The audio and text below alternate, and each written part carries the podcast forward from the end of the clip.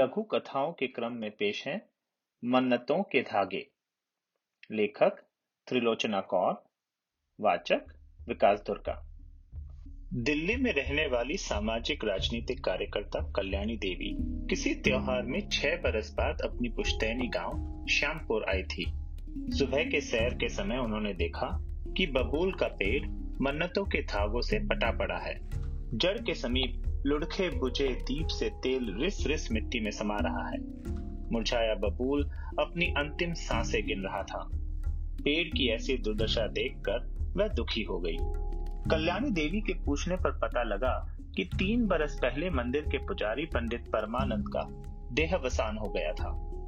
गाँव वालों को विश्वास था कि बबूल के वृक्ष पर उनकी आत्मा का वास है।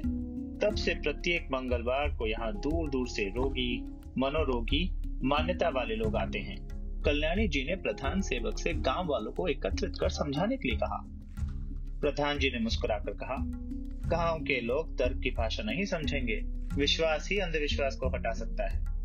आप परेशान ना हो, मैं कुछ करता हूँ। दो तीन दिन बाद प्रधान जी ने गाँव में छह सात ग्रामीणों को बुलाकर कहा, रात सपने में पंडित परमानंद आए रहे। कहीं इतने धागा डोरी बाँध बाँध के हमारी सांस घुट रही है। ये जो दिए जलावत हो, उसकी गर्मी से हम मरे जा रहे हैं। हम प्यासे हैं भैया, हमको पानी चाहिए। हमारा आशीर्वाद लेना हो तो हमको एक अंजूर भर पानी पिलाओ। एक सप्ताह बाद कल्याणी जी ने देखा कि डोरी, धागे, चुनरी वृक्ष पर से उतर चुके हैं। दिए हटा दिए गए हैं। पानी की एक बाल्टी रख दी गई है। लोग अंजूर भर पानी जड़ में डालकर अपनी अपनी प्रार्थना कर रहे हैं। कल्याणी जी मुस्कुराई।